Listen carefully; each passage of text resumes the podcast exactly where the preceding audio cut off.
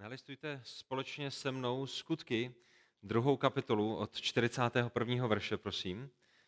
Takže toho dnešního rána nebudeme pokračovat v Matoušovi, když to byl původní plán, ale koncem týdne se zdálo, že bude lepší a prospěšnější pro náš sbor toho dnešního rána být ve skutcích.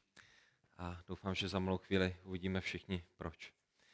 Matouš, pardon, ne Matouš, skutky, druhá kapitola, nemusíte se bát. Skutky, druhá kapitola od 42. verše do verše 47. Tam čteme toto boží slovo. Já si dovolím začít už ve verši 41. Ti, kteří radostně přijali jeho slovo, byli pokřtěni a toho dne bylo přidáno asi tři tisíce duší. Vytrvale zůstávali v učení apoštolů a ve společenství v lámání chleba a modlitbách. Každé duše se zmocňoval strach skrze apoštoly, se v Jeruzalémě dálo mnoho divů a znamení a na všech byl veliký strach. Všichni věřící byli pospolu a měli všechno společné. Prodávali svá zboží a majetky a dělili je mezi všechny, jak kdo potřeboval. Denně zůstávali jednomyslně v chrámě, po domech lámali chléb a přijímali uh, a přijímali pokrm s veselým a prostotou srdce. Chválili Boha a byli oblíbeni u všeho lidu. A pán k jejich společenství denně přidával ty, kteří byli zachraňováni. Pane Bože, my ti děkujeme za tvé slovo. Děkujeme ti za to, že je živé, za to, že je mocné. Děkujeme za to, že nás učí, jak máme jako církev žít, na co máme klást důraz. A tak Bože, když nyní vykročujeme pod tvým vedením, pod tvojí autoritou, do nového roku. Bože, my toužíme potom tebe oslavit. Toužíme být potom církví takovou, jaká má být, ke tvé slávě, ke slávě Pána Ježíše Krista. A tak Bože, prosíme tě o to, jestli je to tvá vůle, aby si nás skrze tvé slovo dnešního rána pozbudil, potěšil, aby si nás nasměřoval správným směrem, aby si nás ukotvil v těch základních věcech, které jsou před námi, a proto, aby i v tom roce, který je před námi, jsme mohli žít pro tvoji slávu. Za to tě prosíme ve jménu Pána Ježíše Krista, našeho drahého spasitele. Amen. Amen. Můžete se posadit.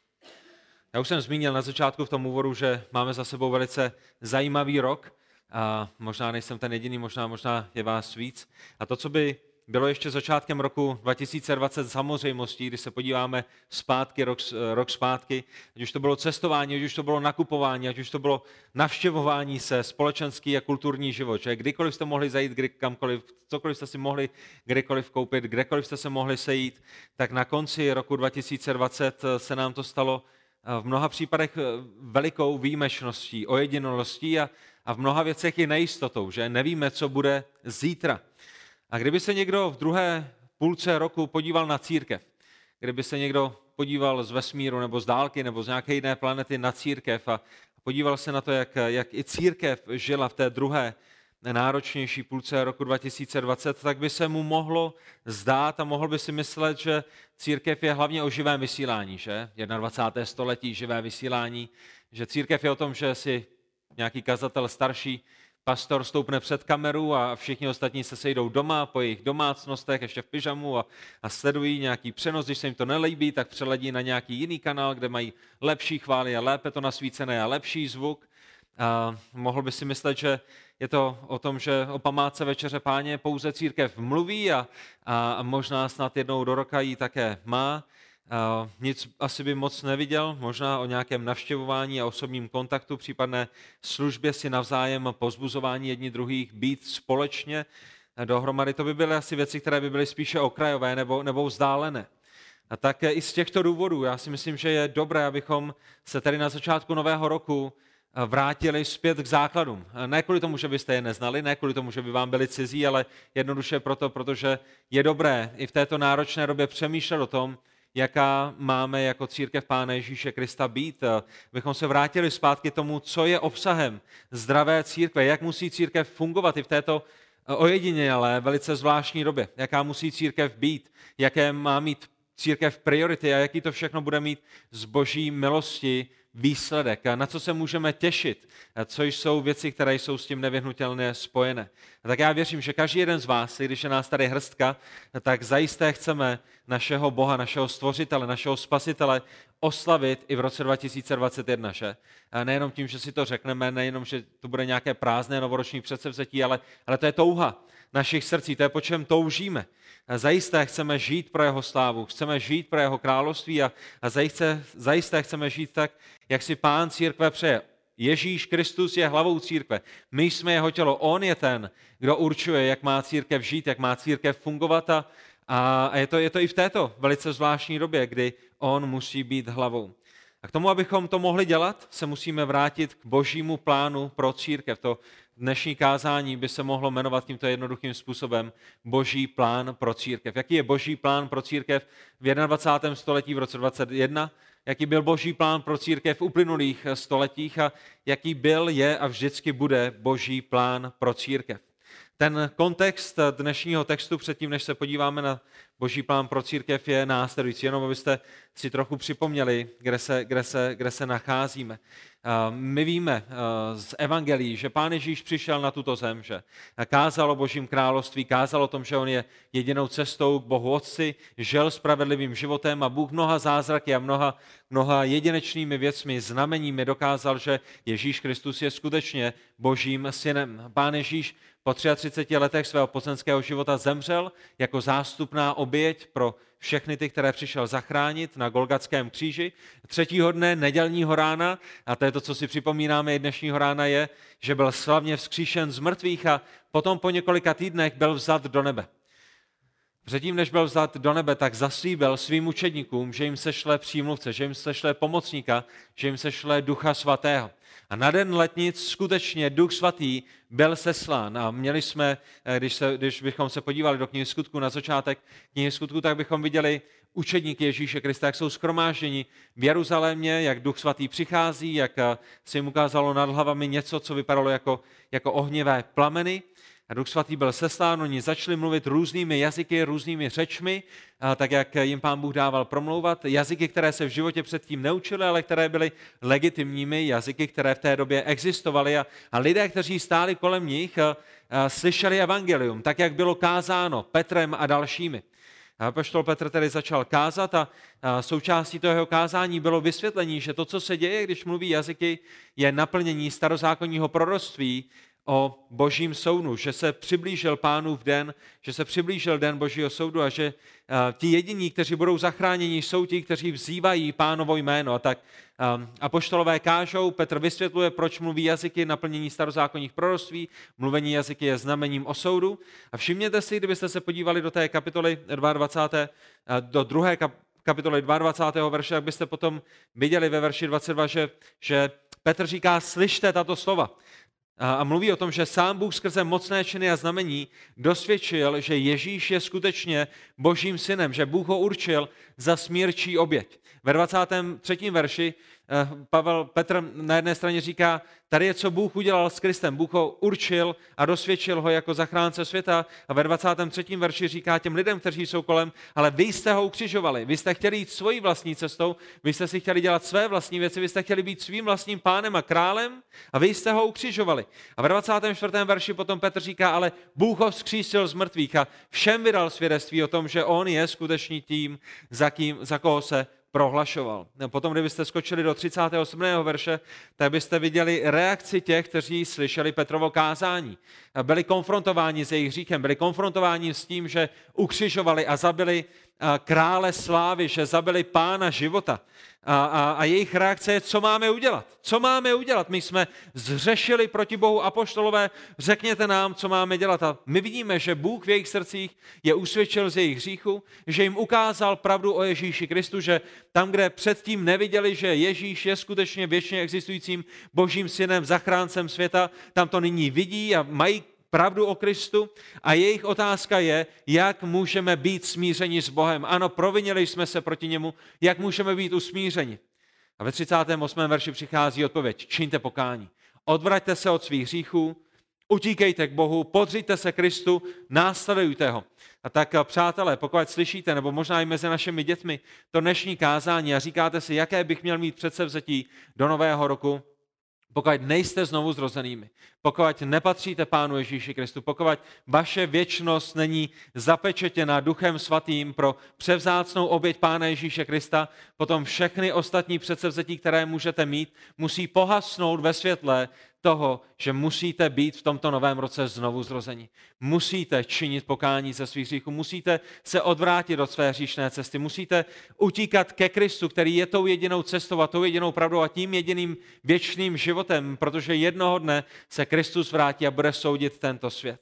Tak jak nádherné by to bylo, kdyby, kdyby Pán Bůh dal, že i v tom dalším roce, v novém roce spasí naše děti, spasí naše přátele a, a spasí možná lidé, lidi z našeho okolí, ale je jim řečeno, ta odpověď byla, čiňte pokání, odvraťte se od svých hříchů a, a my vidíme dále v tom textu, že toho dne Pánu Bohu se zalíbilo spasit, zachránit, znovu zrodit zhruba na tři tisíce duší. Slyšeli evangelium, Pán Bůh změnil jejich srdce, dal jim dar víry, dal jim dar pokání, oni uvěřili v Krista, činili pokání, tři tisíce duší bylo přidáno, církev v Jeruzalémě, kde předtím ještě ráno měla možná 100 členů, nyní má tři tisíce a sto, jsou pokřtěni a církev je založena. A Kristus jako hlava své církve je v nebesích v tento moment v knize skutků, ale jeho tělo, církev, tělo Pána Ježíše Krista, kteřími jsou tito znovu zrození lidé, je na zemi. A otázka dnešního rána, a otázka před dvěmi tisíci lety je, jaké je toto tělo Kristovo, co je charakterizovalo a co je vždy musí charakterizovat, co je obsahem zdravého Kristova těla. Jaký je boží plán pro církev, co je obsahem zdravého Kristova těla. Tak ten první bod dnešního kázání je ve verši 41. V tom prvním verši, který jsme četli při našem společném čtení. A zdravý obsah začíná u toho, že církev je znovu zrozená. První bod dnešního kázání je znovu zrozená církev. Ve 41. verši my čteme, ti, kteří radostně přijali jeho slovo, ti byli pokřtěni a toho dne bylo přidáno asi tři tisíce duší a tito lidé vytrvale zůstávali na začátku 42. verše. A tak já vím, že je to jasné, vím, že je to zřejmé, minimálně v našem sboru, ale, ale žel i v České republice na mnoha místech to tak nefunguje. S obsahem zdravého Kristova těla. Božím plánem pro církev je, že v první řadě církev musí být tvořena znovu zrozenými lidmi. A proto, když máte někde nějakého člověka, který je členem a u kterého se ukáže, že není znovu zrozený, a potom je potřeba s ním láskyplně um, řešit tyto věci. A pokud máte nějakého člověka, který se prohlašuje za znovuzrozeného křesťana, ale dlouhodobě nežije a, a dlouhodobě zapírá Pána Ježíše Krista, potom je potřeba láskyplně uh, uplatnit principy církevní kázně. Proč? Protože zdravá církev je církví, která v sobě má znovu zrozené lidi. Boží plán pro církev je ne, aby měla nějaké hluché duše, aby měla nějaké mrtvé duše, eh, hlavně abychom měli spoustu lidí na seznamu, kteří asi ani nejsou znovu zrozenými, ale aby byla tvořena znovu zrozenými lidmi. Církev je tvořena znovu zrozenými lidmi, těmi, kterým Bůh dal dar víry a pokání, těmi, kteří se spoléhají na záchranu v Pánu Ježíši Kristu, těmi, pro které je Ježíš pánem, ne pouze spasitelem, těmi, kteří se podřizují Kristu, kteří následují Krista, kteří se podřizují jeho slovu, kteří když jsou konfrontováni s jeho slovem, tak ohnou svou páteř a ohnou svá záda a pokleknou před autoritou Krista a jeho slova a těmi jejíž největším pokladem je sám Bůh. A všimněte si, že jsem neřekl nikde těmi, kteří jsou dokonalými, těmi, kteří jsou bezříšnými, Církev je tvořena hříšníky a, a mnou počínaje i v roce 2021 budeme hřešit, ale z boží milosti nám to bude líto z boží milosti budeme činit pokání a z boží milosti budeme toužit po posvěcování. Tak prvním bodem je, že církev, zdravá církev, božím plánem pro církev je, že církev musí být tvořena znovu zrozenými lidmi. A protože tito lidé, kteří jsou na 40. verši zaznamenáni, protože byli v první řadě znovu zrozenými, proto v druhé řadě vytrvale zůstávali. ti, kteří budou vytrvale zůstávat ve všech těch věcech, které přijdou, jsou pouze ti, kteří jsou znovu zrození. To jsou věci, které nemůžeme udělat z naší vlastní síly. A tak si všimněte, v čem všem vytrvale zůstávali.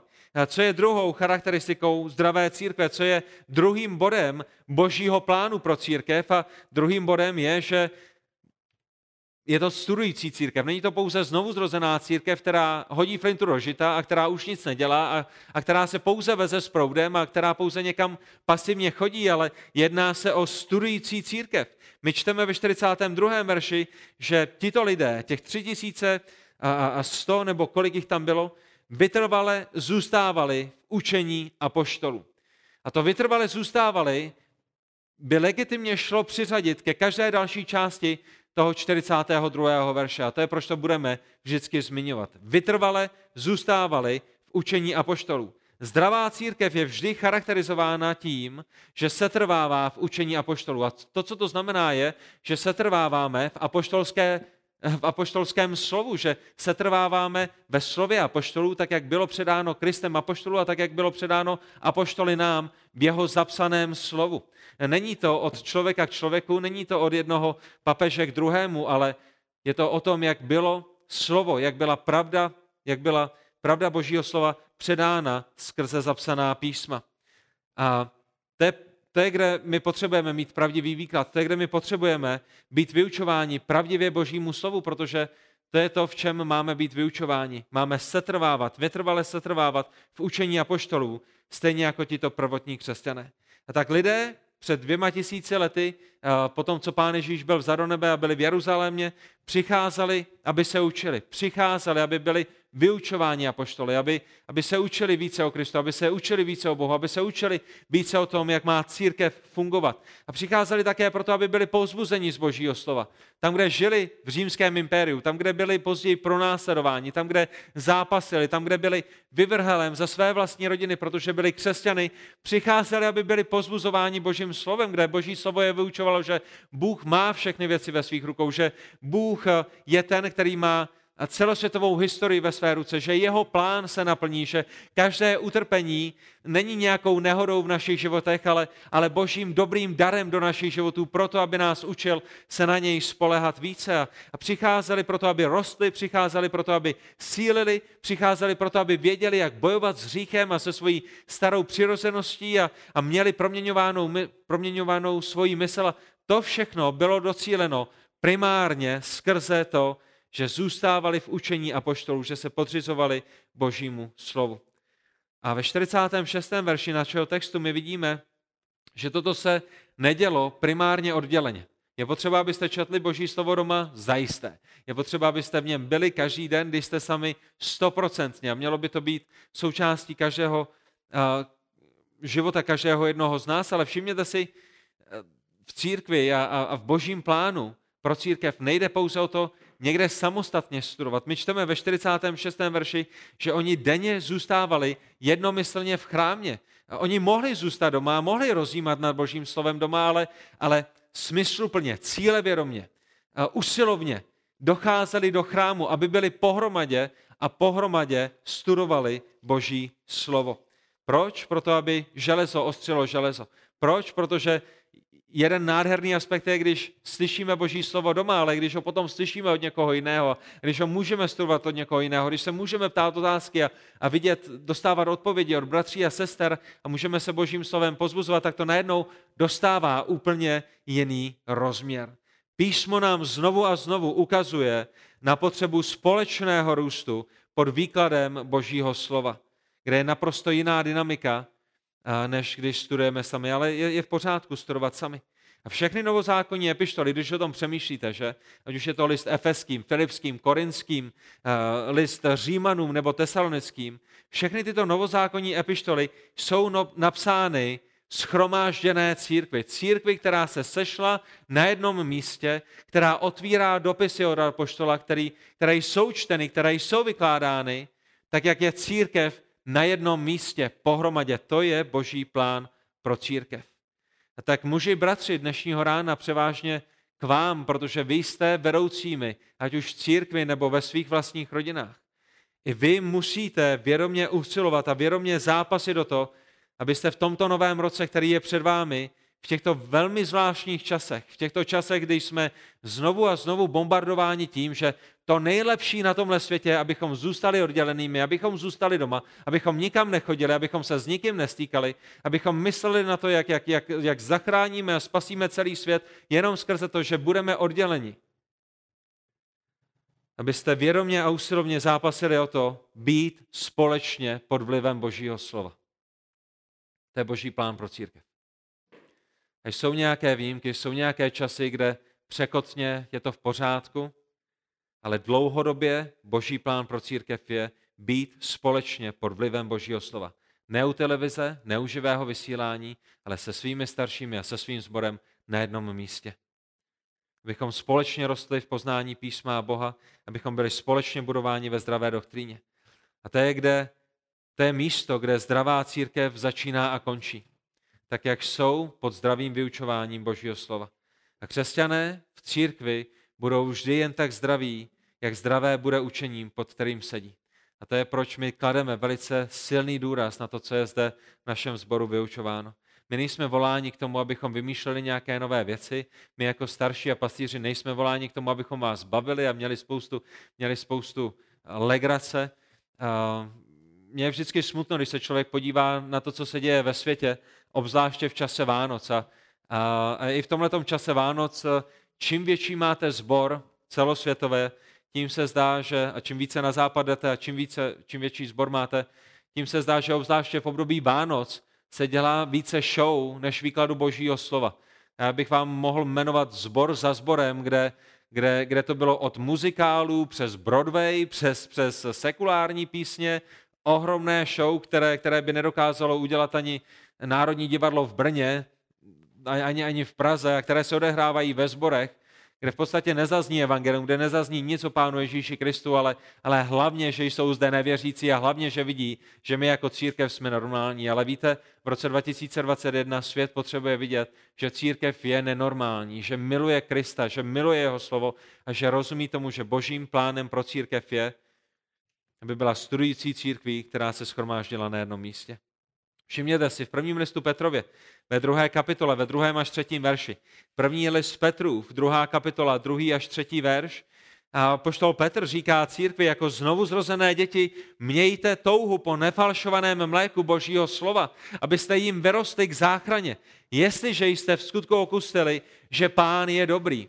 A já si myslím, že ten argument, který zde apoštol Petr dává je, vy jste zakusili, že pán je dobrý, vy jste zakusili jeho dobrotu, vy jste zakusili jeho štědrost a tak zůstávejte v jeho slově, které je také dobré a, a rostte v poznání našeho pána a spasitele. Roste v jeho poznání, roste v záchraně, roste ve svém spasení skrze boží slova. Tak si všimněte, my jako křesťané máme mít žízeň a máme mít hlad po božím slovu a já doufám, že neděle je pouze začátkem, že neděle je pouze začátkem toho, kdy, kdy jsme znovu pozbuzeni v těchto věcech a potom skrze celý týden se sytíme božím dobrým slovem. A nejenom to, my nemáme sytit pouze sami sebe, my nemáme být pouze církví, která studuje a sytí sama sebe, ale všimněte si v Matoušovi v 18, 28. kapitole, v 19. až 20. verši, pán Ježíš nám přikazuje, abychom sytili ostatní, abychom učili ostatní, abychom nebyli pouze příjemci, ale abychom byli také těmi, kteří dávají a kteří pomáhají ostatním. Nejenom o tom, jak ostatní mohou sloužit mě, ale o tom, jak mám sloužit jiným. Pán Ježíš přikázal svým učedníkům a tedy i vám do nového roku, jděte tedy a čiňte učedníky ze všech národů, křtěte je ve jméno Otce, i Otce, i Syna, i Ducha Svatého a učte je zachovávat všechno, co jsem vám přikázal. A všimněte si, že když pán Ježíš říká svým učedníkům, učte je zachovávat všechno, co jsem vám přikázal, tak to jsou věci, které jsou řečené i nám. To není poslání pouze pro, pro kazatele, pro starší, ale všichni učedníci Pána Ježíše Krista mají učit všechny mladší učedníky Pána Ježíše Krista všechno, co nám Pán Ježíš Kristus při, přikázal. A tak muži, bratři, i pro tento nový rok platí, že církev zde není proto, aby zabavila kozly, ale aby sytila božím slovem Kristovy ovečky. A to je, o co musíme usilovat. My musíme jako kazatelé a starší usilovat o to, abychom vás sytili a vy musíte usilovat o to, abyste byli syceni. A i když v tomto světě nám bude řečeno, že potřebujeme být oddělenými, potřebujeme v nějaké formě, nějakým způsobem setrvávat společně, protože to je to, co církev dělá, to je boží plán pro církev. Myslíte si, že před dvěma tisíce lety pán Bůh neviděl, co se stane v roce 2020? Myslíte si, že pán Bůh neviděl, jaké mory přijdou, jaké morové rány přijdou, jak, jaké pandemie a epidemie přijdou? Samozřejmě, že to věděl, on je, on je Bohem, který je vševěroucím. A kdyby pán Bůh chtěl, abychom v těchto obdobích dlouhodobě, neustále se trvávali v tom, abychom byli oddělenými, potom by nám zajisté dal výjimku do svého slova.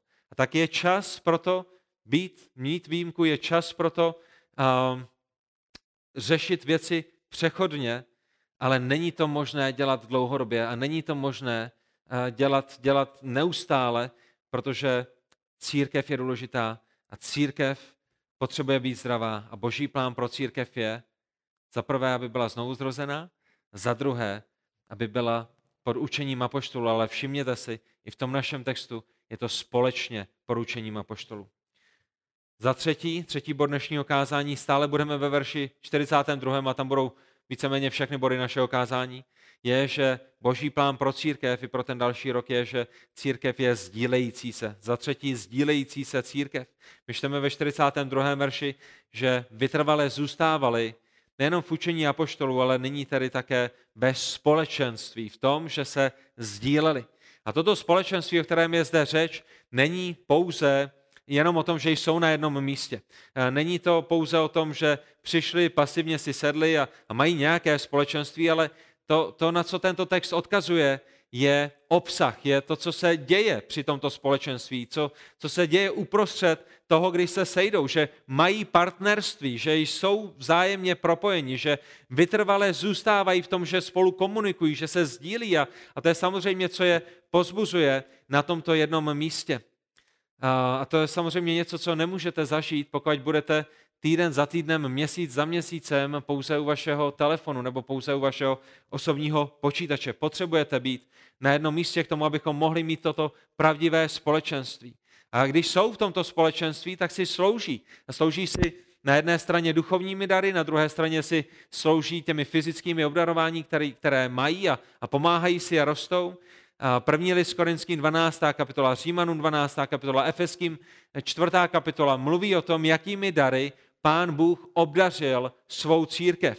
A tak eh, se nad nimi můžete zamyslet, když přijete doma, můžete přemýšlet o tom, jak mě obdařil Pán Bůh, abych já sloužil církvi, ať už, ať už eh, tím, jak mě obdaroval talentem a, a nadáním, že můžu zpívat, že můžu hrát, že můžu něco postavit, že můžu pomoci, že, že, že můžu dělat všechny tyto věci, anebo jak mě obdařil, jakými mě obdařil duchovními dary, jakým způsobem já mám sloužit církvi tímto způsobem. A, protože to je to, co v sobě zahrnuje společenství. A víte, je to stejné, jako když se podíváte na údy vašeho těla, že? Když se podíváte na vaše plíce, když se podíváte na vaše játra, na vaše ledviny, na vaše srdce, eh, na vaše oči, na vaše ústa a na všechny tyto věci.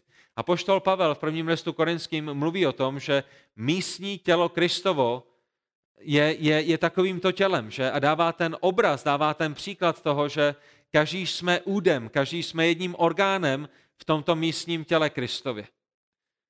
Dokážete si představit, že by vám někdo řekl, víš, teď potřebuješ několik měsíců nechat svoje plíce doma? To je to nejlepší pro ně. A svoje játra musíš nechat tamhle na tom jiném místě. A to nejdůležitější je, aby všechny tyto orgány byly oddělené pro blaho všech. Jak, jak, jak, jak, jak budou plíce sloužit játrům, jak budou játra sloužit ledvinám, jak budou ledviny sloužit srdci. Na nějakou dobu Možná snad, asi, asi, asi ano, asi je to legitimní, ale dlouhodobě? Měsíce? Rok? Dva? Kdo, kdo ví, kdy, kdy, kdy bude konec? Jaký je boží plán pro církev? Boží plán pro církev je, že jsme dohromady, že jsme pohromadě, že si sloužíme navzájem. A ten příklad, který apoštol Pavel dává v prvním listě korinským, je tělo, vaše osobní fyzické tělo. Proč? Aby nám všem došlo, jak, jak bez sebe nemůžeme být jak, jak jeden nemůže, být, ne, nemůže říct druhému, já tě nepotřebuji. Ne, my se potřebujeme navzájem a církev je o daleko více, než jenom sednout si někam ke kázání a, a koukat na něj na televizi. Tak boží slovo nás vždycky pozbuzuje ke společenství. Všimli jste si toho? Všimli jste si toho, že v písmu nás boží slovo vždycky pozbuzuje ke společenství a nikdy nás nepozbuzuje od společenství? Minimálně já jsem si toho nikdy nevšiml. Možná je někde nějaký text, který by říkal, je lepší pro vás nebýt na jednom místě, ale všechny ty texty, které já mám minimálně na mysli, mluví o tom, že máme být pohromadě. A ten text, který jsme zmiňovali, 31.12. Židům 10. kapitola, 24. až 25. verš, buďme pozorní jedním k druhým, abychom se rozněcovali v lásce a dobrých skutcích. Nezanedbávejme své, společné schromažo- nezanedbávejme své společné schromažování, jak mají někteří ve zvyku. Nýbrž pozbuzujme se a to tím více, čím více vidíte, že se ten den přibližuje.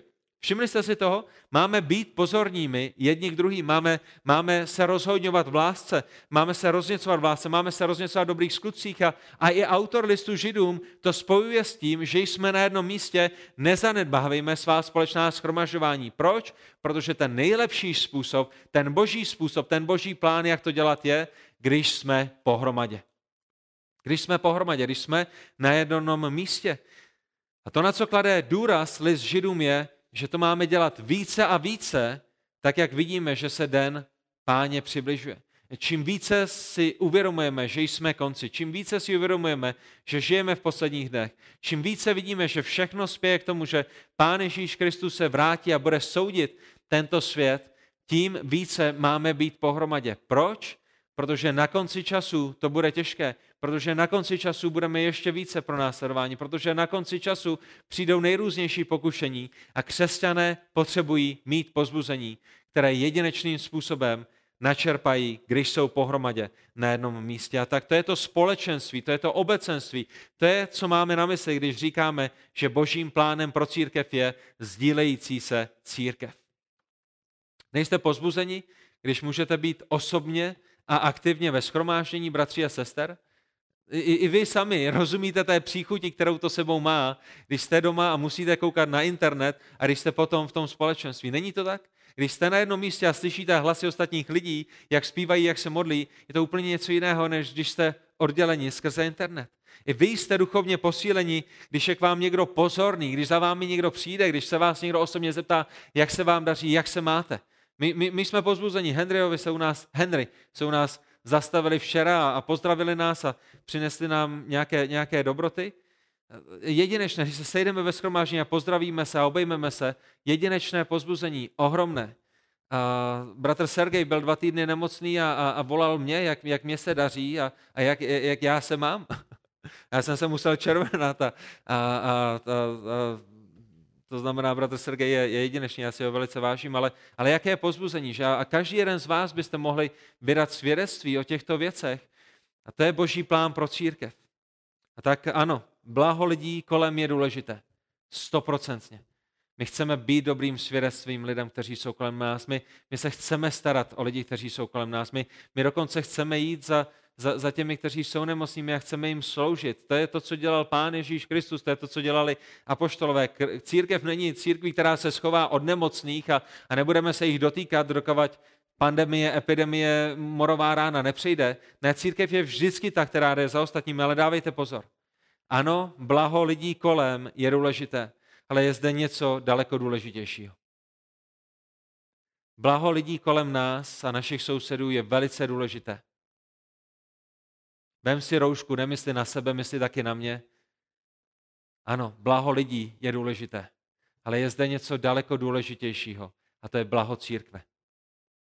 A to je to, co vidíme v Galackým 6. kapitole 10. verši. Galackým 6. kapitola 10. verš nám říká, tak tedy dokud máme čas, čiňme dobro všem. Ano, vemme si roušku, abychom činili dobro všem. Buďme ohleduplnými, buďme obezřetnými, buďme, služme tímto způsobem našim přátelům a lidem, kteří jsou kolem nich. Ale všimněte si, potom přichází druhá část. Zvláště však těm, kteří patří do rodiny víry. My jako církev chceme sloužit všem, chceme činit dobro všem, ale je zde něco daleko důležitějšího a to je rodina víry.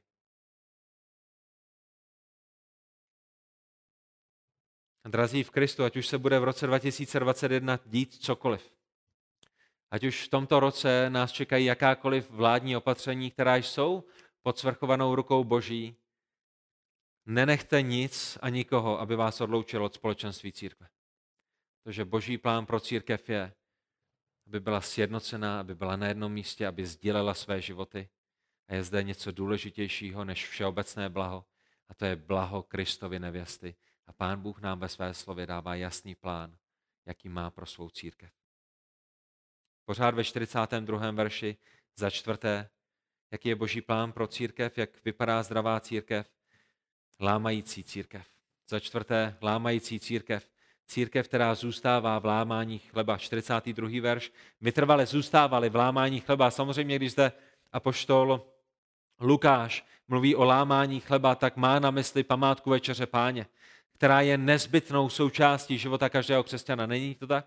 A my bychom argumentovali, že památka večeře páně není pouze nezbytnou součástí života každého křesťana, ale je povinnou součástí. Proč je povinnou součástí? Protože Pán Ježíš ji učinil povinnou součástí našich životů. A v prvním listu korinským, když nalistujete spolu se mnou první list korinským, 11. kapitola 23. až 24. verš, a poštol Pavel píše korinským a říká jim, já jsem přijal od pána, co jsem vám také předal.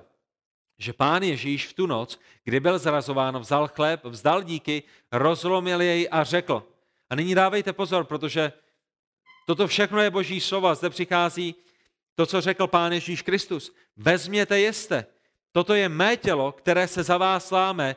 Toto čiňte na mou památku. Pán Ježíš přikázal svým učedníkům, aby toto činili na jeho památku. Pán Ježíš jim nedal možnost, pán Ježíš jim nedal nabídku, pán Ježíš neřekl, hele, tady je dobrý nápad, to udělejte s ním, co chcete. Ne, pán Ježíš řekl, tady je jedna z věcí, jedna ze dvou věcí, kterou chci, abyste zachovávali křest znovu zrozených na vyznání víry a tou druhou je památka večeře páně. Může to být každou neděli, může to být jednou za měsíc, sbory na to mají, mají různé postupy, jakkoliv se jejich starší rozhodnou, ale, ale potřebujeme být pravidelně a já bych řekl, čím více, tím lépe u památky Večeře Páně. Proč? Protože Pán Ježíš to přikázal. Je to jedinečný nástroj k tomu, aby nás pozbudil, aby nás budoval, aby nás konfrontoval s tím, co On pro nás udělal, aby nás pozbudil skrze to, že On se stal naší zástupnou obětí a zemřel za naše říky, ale, ale na druhou stranu, abychom také byli konfrontováni v našem vlastním srdci častěji a častěji a častěji s naším hříchem, abychom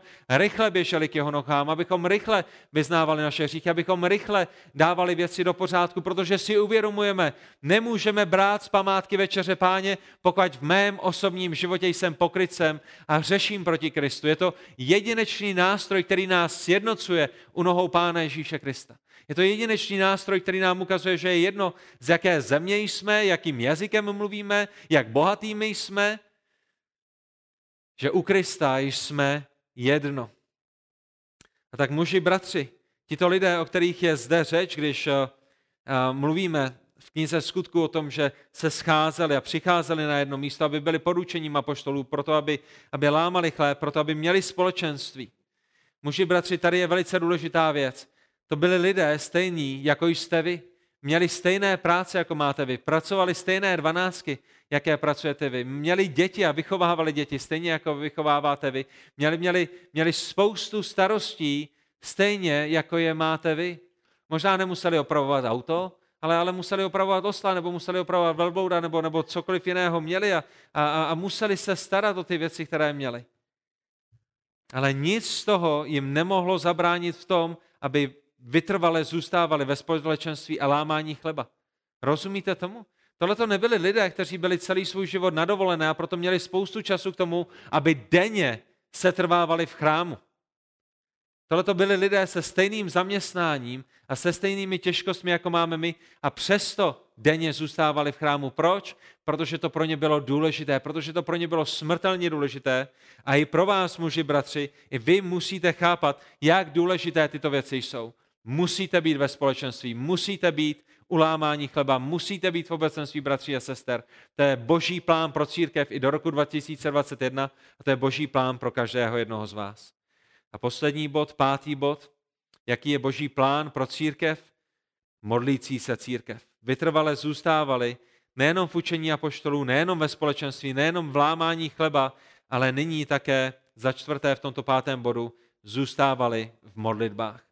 A my musíme říct, církev, která patří Bohu, musí být církví, která se modlí.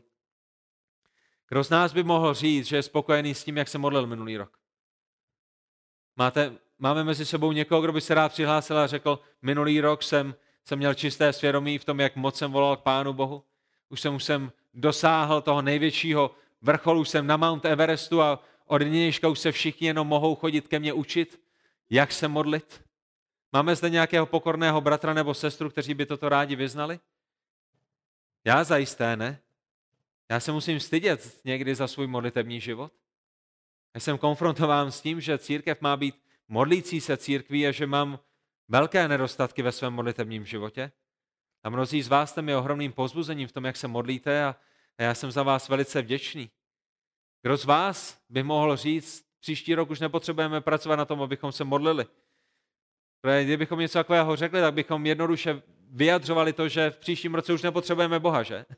Protože když se modlíme, tak tím vyjadřujeme, Bože, my jsme na tobě závislými. Když se modlíme, tak rozumíme tomu, Bože, my bez tebe nemůžeme vůbec nic. Když voláme k Pánu Bohu, tak si uvědomujeme, že naše zdraví, naše manželství, naše rodina, naše děti, náš sbor, všechno, co v našem životě máme, je závislé na tom, jak Pán Bůh bude jednat. Když se nemodlíme, tak říkáme, zvládneme to sami. Když se modlíme, říkáme, bez tebe to nezvládneme. A čím více známe hospodina, tím více vidíme, jak moc ho potřebujeme. Není to tak? A čím více se modlíme a čím více času trávíme v jeho slovu, tím více si uvědomujeme, jak více ještě času musíme trávit v jeho slovu, jak více se ještě musíme modlit. Ne proto, abychom si vymodlili nebe, ale, ale, ale, ale protože Bůh má ve své ruce tolik aspektů našeho života, které mu potřebujeme předkládat a, a, a nehrotit věci ze, z vlastní síly a, a netoužit po odplatě a, a nesnažit se vyřešit všechno mojí mocí a mým hněvem, ale, ale všechno svěřovat do rukou Pána Boha. Muži, bratři, muži, kteří patří Kristu, se musí modlit, jako se modlil Kristus. A nesmíme se vymlouvat na to, že on byl Bohem. On byl Bohem, jemu se modlilo lépe. On byl také plně a pravdivě a skutečně člověkem. A muži, kteří patří Kristu, se musí modlit, jako se modlil Kristus. Minimálně musí usilovat o to, aby se modlili, jako se modlil Kristus. A jestli chcete být v něčem nejlepšími, i v tom roce, který je před námi, ať jsou to vaše modlitby k boží slávě. Jestli máte mít jedno rozhodnutí do nového roku, ať je to, že musíte růst v modlitbě. To by bylo to největší požehnání pro vás, to by bylo to nejlepší pro Boží slávu, to by bylo to nejlepší pro nás, kteří jsme kolem vás. Všimněte si v Markovi v první kapitole 32. až 35. verši my čteme, že po tom, co Ježíš uzdravil Petrovu tchýni, Marek 1, 32 až 35, potom, co pán Ježíš uzdravil Petrovu tchýni, nastal večer a slunce zapadlo a přinášeli k němu všechny nemocné a všechny démonizované. Celé město se ten večer schromáždilo před dveřmi Petrova domu. Co udělal pán Ježíš ve 34. 30, 34. verši toho večera? I uzdravil mnoho trpících rozličnými chorobami a vyhnal mnoho démonů a těm démonům nedovoloval mluvit, neboť ho znali. Rozumíte tomu, co se děje? Pán Ježíš Kristus má za sebou velice náročný den své služby. Večer, když už byl čas na odpočinek, se schromáždilo celé město, protože se roztekli o tom, že Ježíš je u Petra. A celé město se schromáždilo a pán Ježíš až do noci uzdravuje, uzdravuje, uzdravuje, uzdravuje. A pokud si myslíte, že pán Ježíš uzdravoval na potkání a, a, a, a, a, a zářil a, a nikdy ho jeho síla neopustila, tak jste na omylu. My znova a znova čteme, že Pán Ježíš Kristus byl onaven. Někoho uzdravit neznalo, neznamenalo ani pro Pána Ježíše Krista, že to nebylo unavující. Nějakým způsobem Pán Ježíš byl na konci dne po těžké službě unaven stejně, jako jste vy unaveni po těžkém dnu v práci.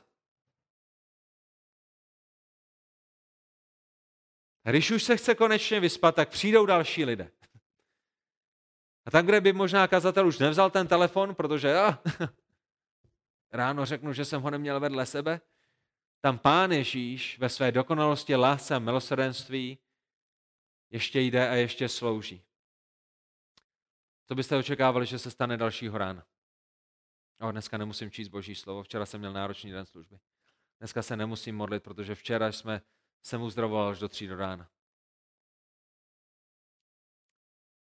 Časně ráno, ve 35. verši, pán Ježíš ještě za tmy vstal a vyšel ven. Proč? Odešel na pusté místo a tam se modlil. Bylo úplně jedno, jak náročný měl den. Bylo úplně jedno, do kolika nespal. Byly věci, přes které nejel vlak, byly věci, které byly nesmírně důležité v Ježíšově lidství. A jedna z nich bylo, aby trávil ráno čas se svým otcem na modlitbách. Potom, když Ježíš byl zatčen, když pán Ježíš byl zatčen, nebo předtím, než byl zatčen, tak my se rozvídáme v Lukášovi 22. kapitole 31. verši, že důvod, proč Petrova víra nezanikla v tomto těžkém období, kdy přišli, aby zatkli Pána Ježíše Krista, kdy jeho učeníci byli rozprášeni. Důvod, proč Petrova víra nezanikla, potom, co Ježíš byl zrazen a zatčen, potom, co si Satan vyžádal, aby mohl Ježíšovi učeníky tříbit, bylo kvůli tomu, že Ježíš se za Petra modlil. V Lukášovi 22.31 Šimone, Šimone, hle Satan si vás vyžádal, aby vás vytříbil jako pšenici. Pán Ježíš říká Šimonovi, který mu právě řekl, že ho nikdy nezapře a že půjde s ním až na smrt. Pán Ježíš mu říká, jak se věci mají. Šimone, Šimone, hle Satan si vás vyžádal, aby vás vytříbil jako pšenici. Já jsem však poprosil za tebe. Šimone, já jsem se však za tebe modlil a modlil jsem se za to, aby nezanikla tvá víra a ty, až se jednou obrátíš, posilni své bratry. Jak nádherné, jak jedinečné. Ježíš, který je autorem doktrín milosti, prosí za Šimona, aby jeho víra nezanikla. Proč? Protože Bůh neurčil pouze cíl, ale také cestu k našemu vytrvání. A Ježíš se modlí za Šimona, za to, aby jeho víra vytrvala. Přátelé, pokud nevíte, za co se modlit, za bratry a sestry v našem sboru, tady je jedna z věcí, za které se můžete modlit, aby jejich víra vytrvala, aby Pán Bůh je dovedl až do zdárného konce. Aby tam, kde budou pokoušení, aby tam, kde budou pronásledováni, aby tam, kde jimi bude opovrhováno, aby měli svůj zrak upřen na Krista. Aby Bůh posiloval jejich víru, aby na konci posilovali své bratry. Když bylo po Ježíšově vzkříšení a na nebe vzetí, tak vy určitě si pamatujete na to, že Petr byl uvězněn. Že? Pamatujete na to, když byl Petr uvězněn? Jak se dostal z vězení? Jak se dostal z vězení? Přišel tam anděl, který ho z vězení vyvedl, že? A byl to Thomas Watson, který jedinečným způsobem vyjádřil, byl to sice anděl, který došel Petra z vězení vysvobodit, ale byly to modlitby věřících, které došly do nebe pro anděla. Že to znamená, my čteme tento příběh a vidíme Petra ve vězení a, a potom vidíme anděla z nebe, který přichází, aby ho vyvedl, ale, ale možná někdy opomínáme to, co v tom příběhu je stejně důležité, a to je, že se církev modlila za Petrovo vysvobození. A Thomas Watson to jedinečným způsobem vyjádřil, ano, anděl byl z nebe poslán, ale, ale nejprve bylo vysláno mnoho modliteb do nebe, proto, aby, aby Petr byl vyslyšen. Samuel ze starého zákona považoval za hřích, kdyby se nemodlil za boží lid, v 1. Samuelově 12. kapitole 23. verši 1. Samuelova 12.23 Samuel říká božímu lidu, co se mě týče, ať je ode mě vzdáleno to, abych hřešil proti hospodinu a přestal se za vás modlit. Samuel vnímal jako hřích, že se nebude modlit za boží lid. A možná i proto se apoštol Pavel nepřestával modlit. V Koloským v první kapitole 9. až 10. verši apoštol Pavel říká, proto i my od toho dne, kdy jsme to uslyšeli, nepřestáváme se za vás modlit a vyprošovat, abyste byli naplněni poznáním jeho vůle. Pán Ježíš se modlil, Samuel se modlil, a církev se modlila za Petra, a Pavel, apoštol, se modlil s dalšími za koloskou církev. Muži, bratři, i vy se musíte modlit a svěřovat sebe a svěřovat vaše rodiny a svěřovat váš sbor do rukou božích. To je, jaký je boží plán pro církev.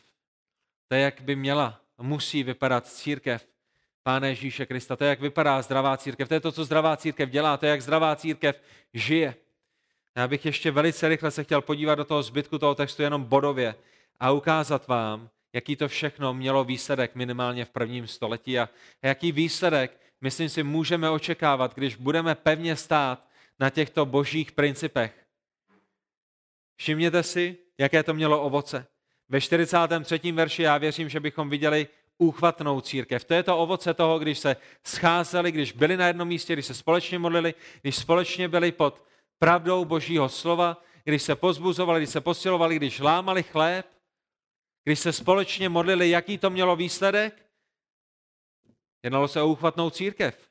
Ve 43. verši vidíme, každé duše, která byla kolem, se zmocňoval strach. Byli, byli, byli uchváceni tím, co viděli. Byli uchváceni tím, jak viděli, jak Bůh jedná uprostřed nich. Nejenom to, ve 44. a 45. verši vidíme, že ovocem bylo, že církev byla štědrá. Všichni věřící byli pospolu a měli všechno společné. Prodávali svá zboží a majetky a dělili je mezi všechny, jak kdo potřeboval. Byli spolu na jednom místě, sdíleli se se svými starostmi, modlili se jeden za druhého, přinášeli potřeby ostatních před boží trůn a viděli, že tam, kde oni mají nadbytek, tak mohou posloužit lidem, kteří mají nedostatek, ale to se nestane, pokud o sobě nevíme, to se nestane, pokud nejsme na jednom místě, to se nestane, pokud neznáme své vlastní životy do hloubky a nejsme k sobě otevřenými. Jaké bylo další ovoce? Jednalo se o církev, která byla jednomyslnou. Ve 46. verši my čteme, čteme, denně zůstávali v chrámě, ale jak tam zůstávali jednomyslně. Jak je možné, že byli jedné mysli? Jak je možné, že mezi nimi nebyly roztržky? Protože byli na jednom místě, protože měli jeden výklad Božího slova. Nebylo to o tom, že tamhle ten poslouchal na internetu tohohle kazatele, tamhle ten poslouchal na internetu tamhle toho kazatele a tamhle ty poslouchali jiné kazatele a všichni dostávali něco někde, ale byli na jednom místě, byli pod jedním vyučováním a proto mohli být, jedné mysli, sjednocení písmem v Kristu, sjednocení v mysli, v záměru i ve svém, ve svém cíli, ale ani tam to nekončilo. Dalším ovocem bylo, že byli Boha oslavující církví. Ve 47. verši my čteme o tom, že chválili Boha. I uprostřed zkoušek a všech nesnází a těžkostí chválili Boha a byli Boha oslavující církví a v neposlední řadě také rostoucí, rostoucí církví. Pán k jejich společenství denně přidával ty, kteří byli zachraňováni. A tak přátelé, toto je ovoce toho, když budeme následovat Boží plán. Toto je výsledek toho, když budeme pevně stát na pravdách Božího slova a budeme, budeme se spoléhat na něj a na jeho moudrost i do dalšího roku pro to, co by církev měla dělat a pro to, jaká by církev měla být. A tak to je moje naděje pro moji rodinu, pro náš život, to je moje naděje a modlitba i pro naši církev, tak jak hledáme boží vedení i v této velice zvláštní době. A já věřím tomu, že, že Pán Bůh se oslaví, když budeme pevně, pevně, neochvějně stát na jeho slovu. Tak pane Bože Otče náš, my ti děkujeme za tvé slovo, které je neměné, děkujeme za to, že je aktuální i do dnešní doby. A Bože, prosíme tě o to, aby si nám pomáhal každému jednotlivě, ale i jako společenství v tom dalším roce jít za tebou, následovat tě, podřizovat se tobě a být spolu, lámat chléb, modlit se a očekávat na tebe. Bože, my ti moc děkujeme za to, že do našich životů nepřijde nic, co by nebylo pod tvojí kontrolou, co by nebylo součástí tvého plánu. Děkujeme, Bože, za to, že i každé utrpení nám může sloužit tomu, abychom byli ještě blíže tobě, abychom byli ještě více jako Pán Ježíš Kristus. Bože, prosím tě o to, aby si žehnal našemu sboru pro tvou vlastní slávu, pro slávu tvého svatého jména a pro naše dobro. Amen.